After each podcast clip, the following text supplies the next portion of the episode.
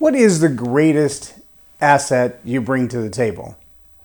Is it the friends that you have? Is it the money that you have? Is it the education that you have? Is it the experience that you have? See, as a leader, we honestly ask that question of ourselves and, and those around us every single day. Maybe not out loud, but deep inside.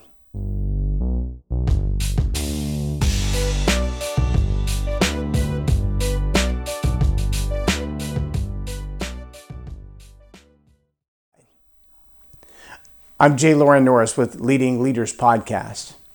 And if you're the kind of leader who's not asking the question, what is it that I bring to the table?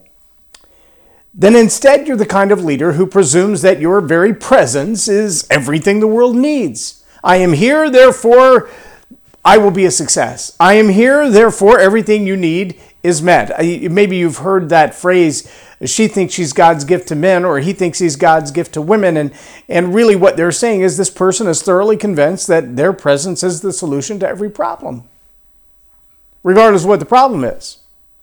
But see, the reality is when we allow ourselves to be conceited or arrogant about what it is that we really bring to the table, oftentimes we lose sight of what we actually really bring to the table.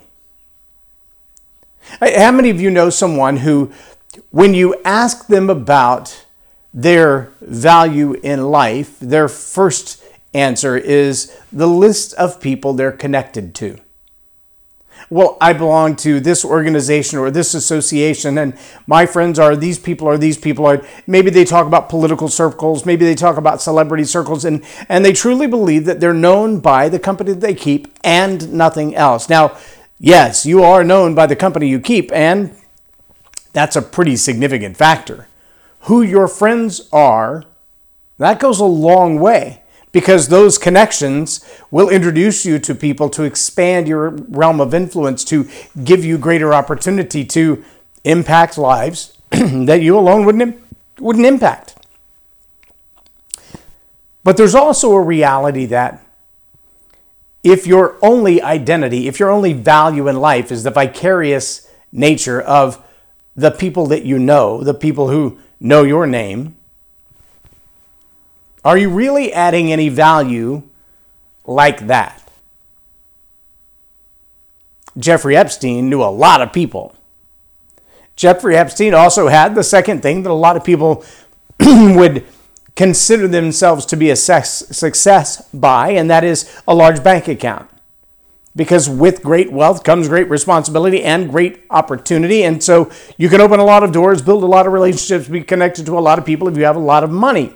There are people who have a lot of money and their influence is still not a great influence on the people around them. Nor do they use that money to create opportunity for other people or to open doors of opportunity for other people, to create jobs or to create wealth for others. They just use that money for power and wealth. And that's it. So, are you identified by your connections, the people you know?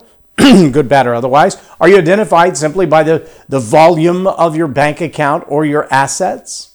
Are you known by your education? When people say, Who are you? What do you do? Uh, suddenly they get an alphabet soup of all your credentials.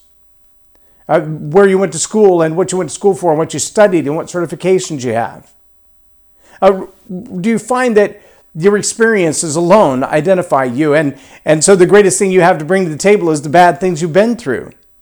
Uh, the, there's been a real push, especially in the world of motivational speakers and leadership coaches and things of that nature, that the, the push is if you're going to be on the platform or write a book or tell a story or teach a class, that you start with the tragedy that you've been through. You tell them all the bad stuff that happened to you. Then the aha moment and the win, meaning you've turned your life around and you've found a way to save yourself or you found a way to, to pull yourself up by the bootstraps and start over. And therefore, uh, you have a solution that the entire world needs because you have experience.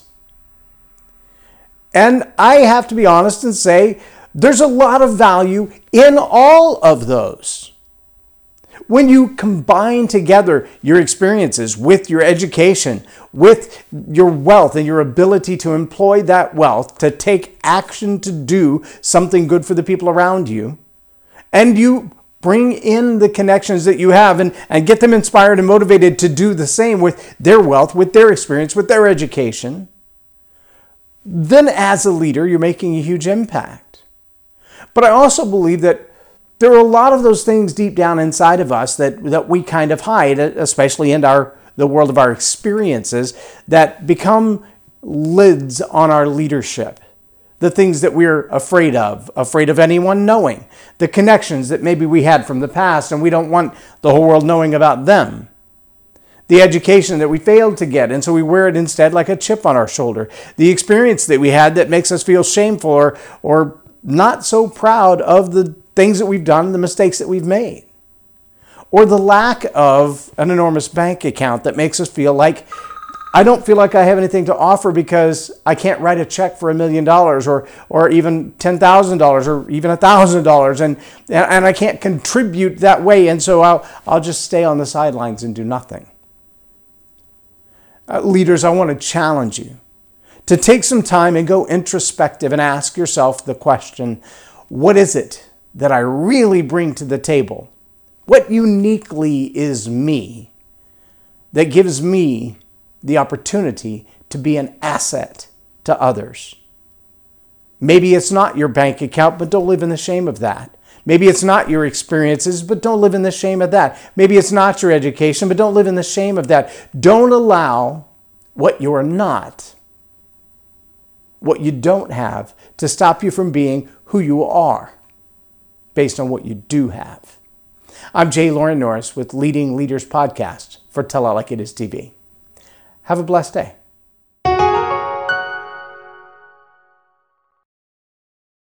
Leadership team. If attitude is going to have a deep impact on your business and bottom line, make it a positive attitude with a positive impact. Visit jlorennorris.com slash attitude hack